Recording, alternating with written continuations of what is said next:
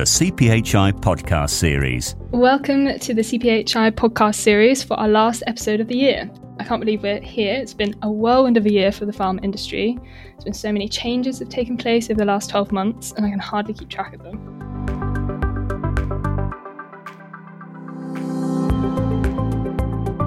I'm Lucy Chard, Digital Editor for CPHI Online, and for this special year-end episode, I'm joined by my colleagues, Vivian Xie, Editor for CPHI Online, and Tara Dougal, Content Director for Pharma, to take a retrospective look at 2023.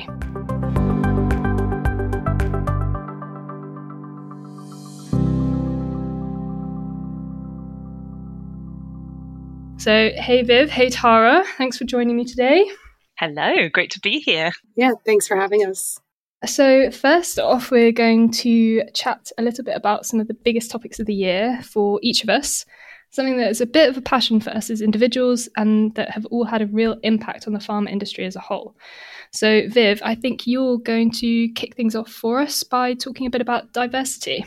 Yeah, so this year we started our first Women in Pharma interview series, where we sat down with a leading woman in the pharmaceutical industry each month to discuss their work and how to champion gender parity in the workplace and beyond. So we had a few really interesting interviews, some of which I'd like to highlight. One was Mindy Leffler, who's the managing director of the Qualitative Research and Psychometrics Group at MS Endpoint Solutions. This interview was really interesting because she is a co-founder of MS, which is a female-founded startup turned CRO. So they're a patient-centric CRO dedicated to rare disease clinical services. And this company was actually founded with some personal experience for Mindy with rare diseases, as well as the other co-founder as the driving force for founding the company. So it was really interesting speaking with Mindy about the impetus for founding MS and how they continue to champion gender parity within the company by including individuals of all genders in the conversation. I also spoke to Namrata Gill, who's the VP of Human Resources at Dr. Reddy's, and she spoke about hiring across the gender divide. So really implementing gender inclusivity within talent acquisition practices and how to champion women from different groups. So women who've been out of work for a long time and are coming back into the workforce, retirees, women who are also homemakers. So it was really interesting speaking with her about how to include those populations within the conversation.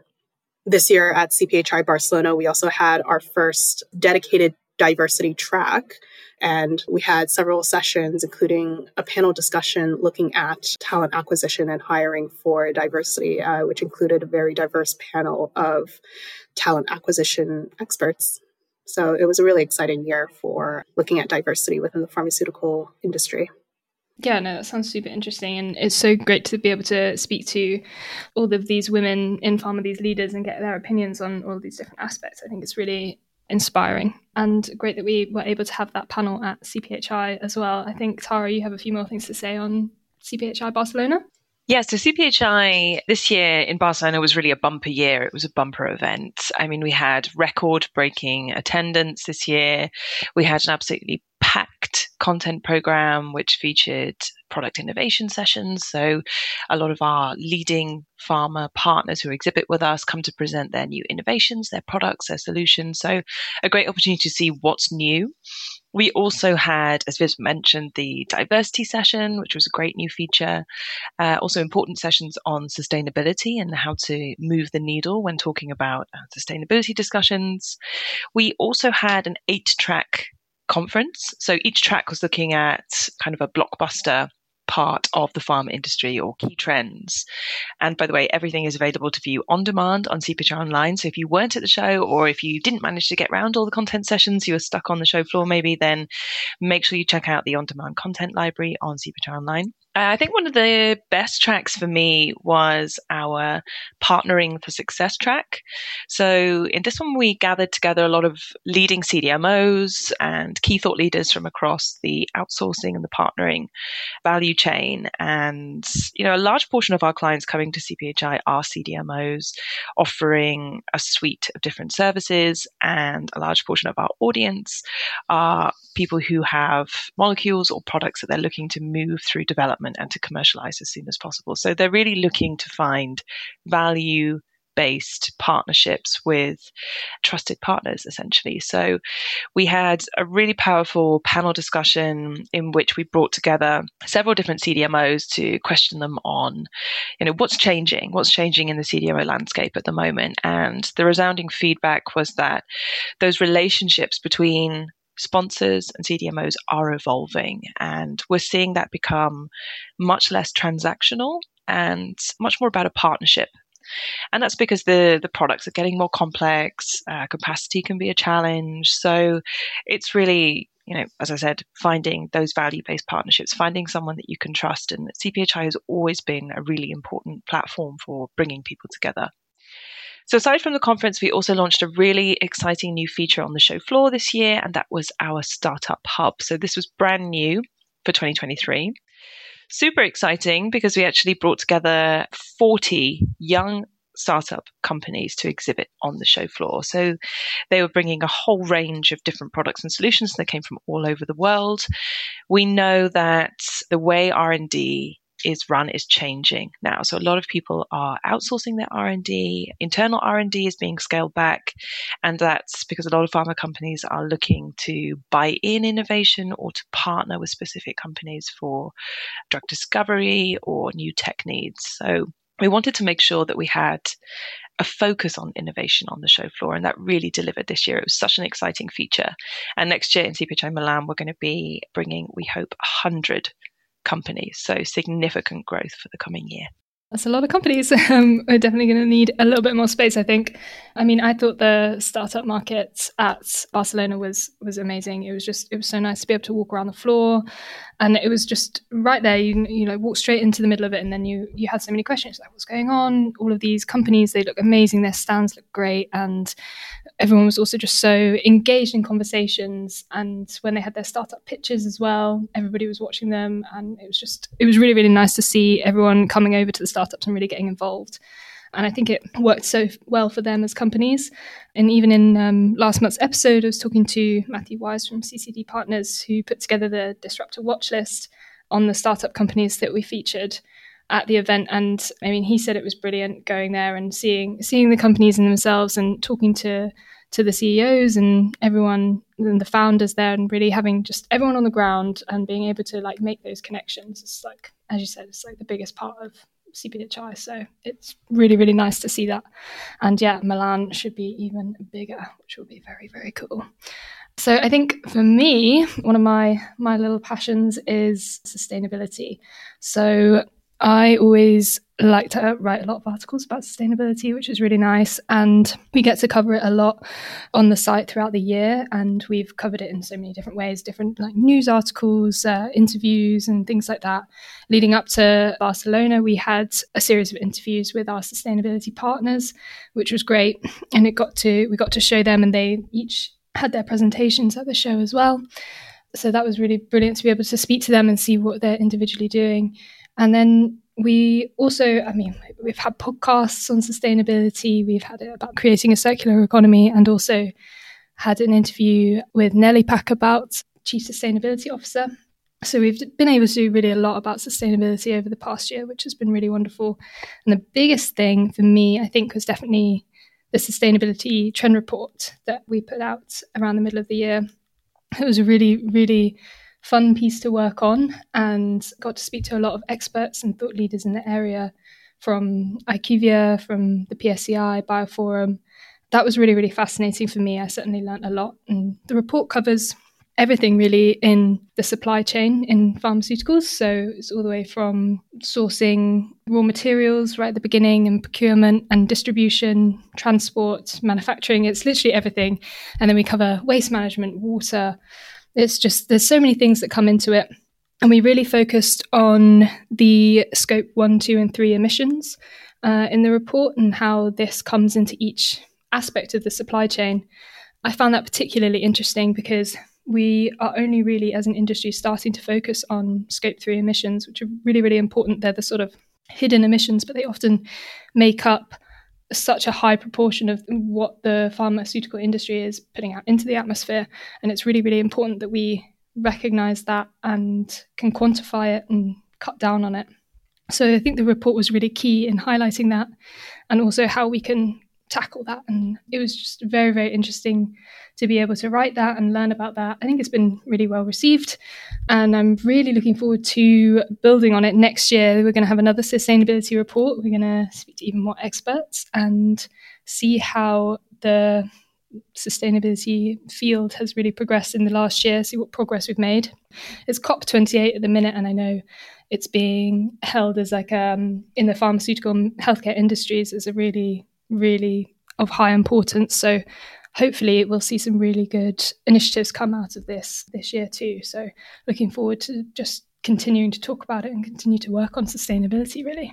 Absolutely, Lucy. I think it'll be great to see what comes out of that report in 2024, because I think we're getting to the stage now where we've been working collaboratively with the industry on basically disseminating information on sustainability. So what does it mean to be sustainable? What are the biggest challenges? How can you get started with your own strategy? But what we really hope to do next year as CPHI is to say, okay, how can we move beyond that? How can we look at pledges, actually achieving goals? What's the reality of becoming a more sustainable pharma industry? And something we've been hearing from a lot of our partners that we work with, such as the Pharmaceutical Supply Chain Initiative and Bioforum and Energize, who all have a member base and are all trying to support the industry on moving forward their sustainability goals, is that supplier engagement and transparency of your suppliers' own sustainability initiatives is really, really important. So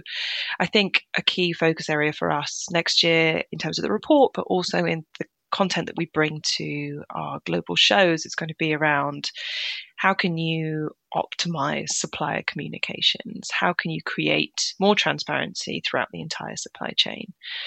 So looking forward to seeing how that evolves next year. Yeah, absolutely. And it almost ties in very nicely with what you were saying earlier about the Partnering for a Success track at CPHI Barcelona. I remember attending that panel discussion for that track at the event, and that was a key thing that they were speaking about, talking about sustainability. It's what they look for in long-term partnerships as well now, that people are trying to forge partnerships for the longer term. And it's a really key thing. And it's one of those things that they can only make change if you work together, and if it works through the whole supply chain. Yeah, hopefully that continued collaboration, we're going to keep seeing more of it. Okay, so moving on from some of our favourite bigger topics. As the content team, we are primarily writers. And so Viv and I in particular spend a lot of time writing articles for CPHI Online. I mean, I find it absolutely fascinating and such a privilege to be able to get to do this, do the research into the trending topics, talking to experts in the fields that we're covering, and to put together a piece of work that people find interesting and hopefully educational. It's really fulfilling. And I think I just wanted to talk a little bit about some of these articles that we've produced over the past year, ones that we've enjoyed writing and are particularly proud of.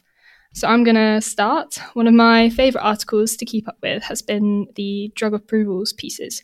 So I've done a couple of these. We kicked off the year in January with a recap of the approvals from 2022 and with a couple of what we can expect in 2023.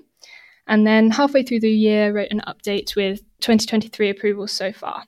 So I found this a really interesting piece to write, to see just like the progression of drugs in the approval process, how they each go through each stages and the criteria and how they keep up with the changing regulations and things like that. It's really, really interesting. And it covers a whole range of different fields in medicine, anything from oncology, COVID, all sorts of different things. And it's also really interesting to see year on year how it changes in different like novel drug approvals as opposed to repurposed drugs and things like that, as well as just the number of approvals, how this changes year on year. We saw a lot more in 2023 than we did in 2022. And it's been building, and I think it's going to be really, really interesting to see how this continues to change over the next few years, because there's so many things that have happened and come into action in 2023 that will affect this in terms of legislation and, again, changing regulations. I've talked about it on some other podcasts and in a few other articles, particularly in the US. You have to consider the Inflation Reduction Act coming into play and how the price negotiations with Medicare will play out with some of the big pharma companies. There's a lot of discussion around this. I think nobody really fully knows how it's going to turn out for the industry, whether it will have impacts on innovation and things like that, or as we come up to a lot of patents expirations in the next few years as well, how this is going to affect this. So I think it's super interesting, and definitely looking forward to seeing how it goes with the drug approvals. I also think it's just a really helpful article for people to read in the industry and for patients alike as well. It's one of those articles that is kind of applicable to a really wide audience, which is really good and really nice as a writer for you to have that kind of an impact. So I'm going to keep writing those articles and hopefully keep everyone updated. Viv, do you have any favourite articles that you've written over the past year? Yeah, I've got quite a few. Just on the 2023 drug approvals, that is one of our 2024 pharma trends that we will be talking about in our upcoming 2024 pharma trends report that will be published in January. And it's really interesting to see which drugs will be placed through kind of accelerated approval schemes, and which drugs and therapeutics will be prioritized. At the moment, there's a lot of talk about GLP-1 therapy drug products, with the talk about Ozempic and Wegovy and how they're being used for off-label use at the moment for weight loss. It's really interesting to see which drugs are being prioritized at the moment and into the next year. So I think that's one to watch out for in our upcoming trend report. In terms of articles that I've worked on over the past year, one that I really enjoyed working on was our mRNA article discussing the packaging and delivery of mRNA therapeutics. I think especially post-COVID, we've had a lot of discussion about mRNA therapeutics and their future use, especially with the COVID vaccine, but we're also seeing vaccines for other infectious diseases and autoimmune diseases. And there's especially a lot of talk about cancer vaccines with mRNA therapeutics. And ultimately, there's going to be a lot of discussion regarding the transportation of these vaccines that require a lot of careful planning and really depends on what the industry prioritizes, whether that's time to market, drug lifecycle management, or patient centricity, or one of a number of different priorities that the supply chain needs to consider. We've also published 2 trend reports this past year, which was really exciting for CPHI Online. It's really great to understand trending topics within the pharmaceutical supply chain from the experts themselves. So one of these trend reports was in partnership with Thermo Fisher Scientific that looked at CDMO and CRO partnerships that, as Tara mentioned, how these partnerships are evolving from transactional to more collaborative relationships in order to meet customer and consumer demands, as well as meeting the increase we're seeing in advanced and complex therapeutics going to market. So I think that's a really interesting trend that we're seeing in the next year. The other trend report we worked on was in collaboration with KSM 66, Ashwagandha, and looked at how natural ingredient products and nutraceuticals are evolving and how that industry can work in tandem with the pharmaceutical industry. What we found is that there's a big push for science-based evidence for these products and ingredients to help consolidate regulations and guidance for these products. And there's also a big discussion for pharmaceutical incentives in investing in traditional ingredients that, can't be patented. You can't really patent ginger, for example. So yeah, there's a lot of talk about how to incentivize investing in these ingredients. And as well as there's a lot of discussion about adulteration and quality control challenges because it is such not unregulated, but the regulations aren't standardized across the industry and around the globe. So there's still quite a few challenges regarding this industry that I think we're going to be seeing a huge push to develop in the next few years. And yeah, those were just a few articles and reports that have been some of the highlights of the past year. Yeah, thanks, Viv. I mean, the amount of effort that you've put into those reports over the past year has been just unbelievable. So I think definitely should be highlighting those, and they're really, really brilliant. They're something that everybody should be downloading right now and reading, because they're very educational, and yeah, they're just covering some really, really brilliant topics that would be really, really great for the industry. So thanks, Viv. Tara, I think you are a bit of a fan of digital marketing, if you want to talk about that for a little bit. Yeah, so obviously you guys are creating industry-focused content on like trends, developments, products, solutions, where the market is heading, which is really, really interesting. But one thing actually that has surprised me this year in terms of looking back through the most viewed articles on CPHI Online is the huge appetite for content around how pharma B2B marketing will look going forward. So I think that the model of marketing has really shifted for pharma in the past few years. And, you know, pre-COVID, I think most event companies would tell you, maybe they'll still tell you this, that having the opportunity to meet clients, both existing and prospective clients, face-to-face at an event is one of the most powerful ways to generate leads, to get that face-to-face interaction, also to promote your brand, to take part in speaking opportunities. Events have always been a really important vehicle for pharma in terms of B2B marketing. But obviously what we saw with COVID is that with events off the table for a period of time, a lot of companies were a little bit lost in terms of how they're going to achieve goals in terms of lead generation and that same level of brand promotion. And what we saw is a big appetite for digital. I mean, no surprises. We know that there was a lot of webinars, that digital content was on the up, digital advertising was on the up. And I think with pharma, they had relied so heavily on events for those marketing needs in the years prior that this was kind of a new venture for them.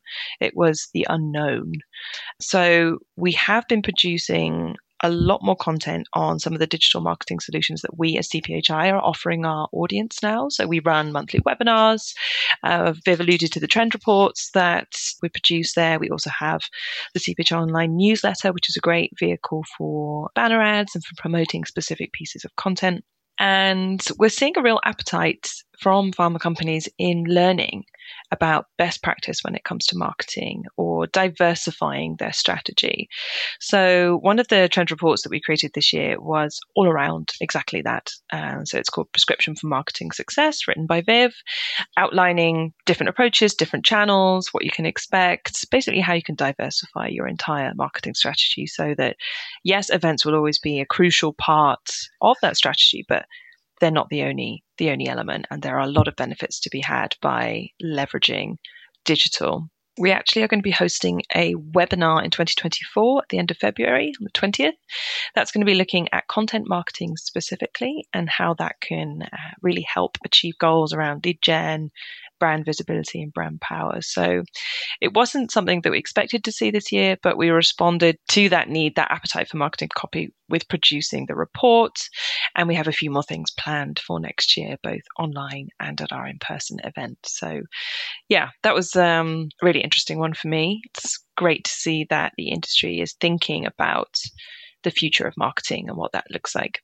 Yeah, for sure. I think, like you said, it's something that's such a huge part of how companies are running now, and pharmaceutical companies are taking heed how they're portraying themselves and in loads of different aspects. And I think it's becoming a lot more important. And that ties back into diversity and sustainability and all of that as well.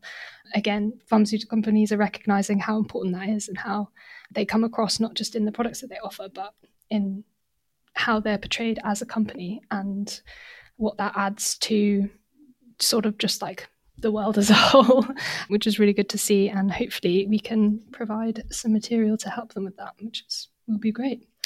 All right. Does anybody else have any other articles or topics that they want to talk about at all that they've thought have been really, really interesting from 2023? So one more article that was really well received this year was one about the new Alzheimer's approval. So the first of its kind Alzheimer's drug, which got US FDA approval earlier this year. So following on from the drug approvals article that Viv mentioned, I think there's a huge amount of development going on around Alzheimer's at the moment. I think it's a really exciting area and hoping to see more progression from the industry next year. We touched on it a little bit at CPHI this year, talking about biomarkers. Excited to see what happens basically with approvals and drug development around the Alzheimer's space next year. Yeah, absolutely. We saw a lot in the news about Alzheimer's. There was touching on the biomarkers, there was new diagnostic tests. There was just using like a lateral flow test like we did with COVID, which should really revolutionize diagnostics and be able to identify the disease like early on, which will be revolutionary for the treatment of patients with the disease. And yeah, like you said, there was a couple of drug approvals. There's been a bit of back and forth with those, and it's been really, really interesting to follow from a couple of different companies like Eli Lilly. They've been really, really big, and it's really interesting to see how those therapeutics have been progressing through clinical trials and through the approval stages. And in fact, we had one of our podcasts was with an expert in neuroscience and neurodegenerative disorders, Alan Palmer. And that was really, really interesting because we got to talk about going back into the history of the disease and the research about it. And he was saying that a lot of the therapeutics that we're discussing today, they've been in the pipeline. We've known about them for decades, but there's just been so much back and forth going over them about how they can actually benefit patients using them. But he's sort of hesitant to say that there's, real tangible progress at the minute. But I think that there's definitely a lot of potential in the industry. So I think 2024 will hopefully show how we can really, really start to help patients as individuals, and bringing that into a lot of personalized medicine and things like that. And should be really, really interesting. Yeah, I just wanted to mention as well that packaging was a huge topic in 2023, especially with the rise of the contract packaging organization. We talk a lot about CDMO and CRO partnerships, but I think a really important part of those collaborative partnerships also includes contract packaging organizations. And it'll be really interesting leading up to PharmaPack 2024 at the end of January to see how those relationships have developed since the last PharmaPack and how they'll be continuing to develop into the next year as we start to consider things such as cold chain logistics and, of course, sustainability with regards to new packaging regulations coming into effect. Yeah, I agree. I love that we keep talking about sustainability. I keep coming back round to it, you see. We've got more sustainability partners at PharmaPack in 2024, and hopefully there'll be a lot more looking back. I remember from PharmaPack in 2023, I spoke to so many people about sustainability, and we saw so many different products that were thinking about more sustainable ways of producing packaging and the packaging themselves, and all the way through waste and the end of life of these products as well. So I think that'll be really interesting to see how we've progressed from 2023 to what we're going to be having a look at in PharmaPack in 2024. Okay, so I think we should probably wrap that up there. I feel like we could talk about all of our different articles forever. I could certainly keep bringing it back around to sustainability, but we should probably close things off now. Thank you so much, Tara and Viv, for joining me today. And I hope you had a good time looking through some of our work and what we've been doing for the last year. And hopefully we can continue to keep up the good work for 2024. Thank you for having us. And just a quick shout out that we have our 2024 trend report coming out in early January, as Viv's mentioned. So make sure you visit CPHI Online to really get the heads up of all the trends that we as CPHI, but also a lot of our key stakeholders and partners see as being instrumental for the coming year. Yeah, thanks for having us, Lucy.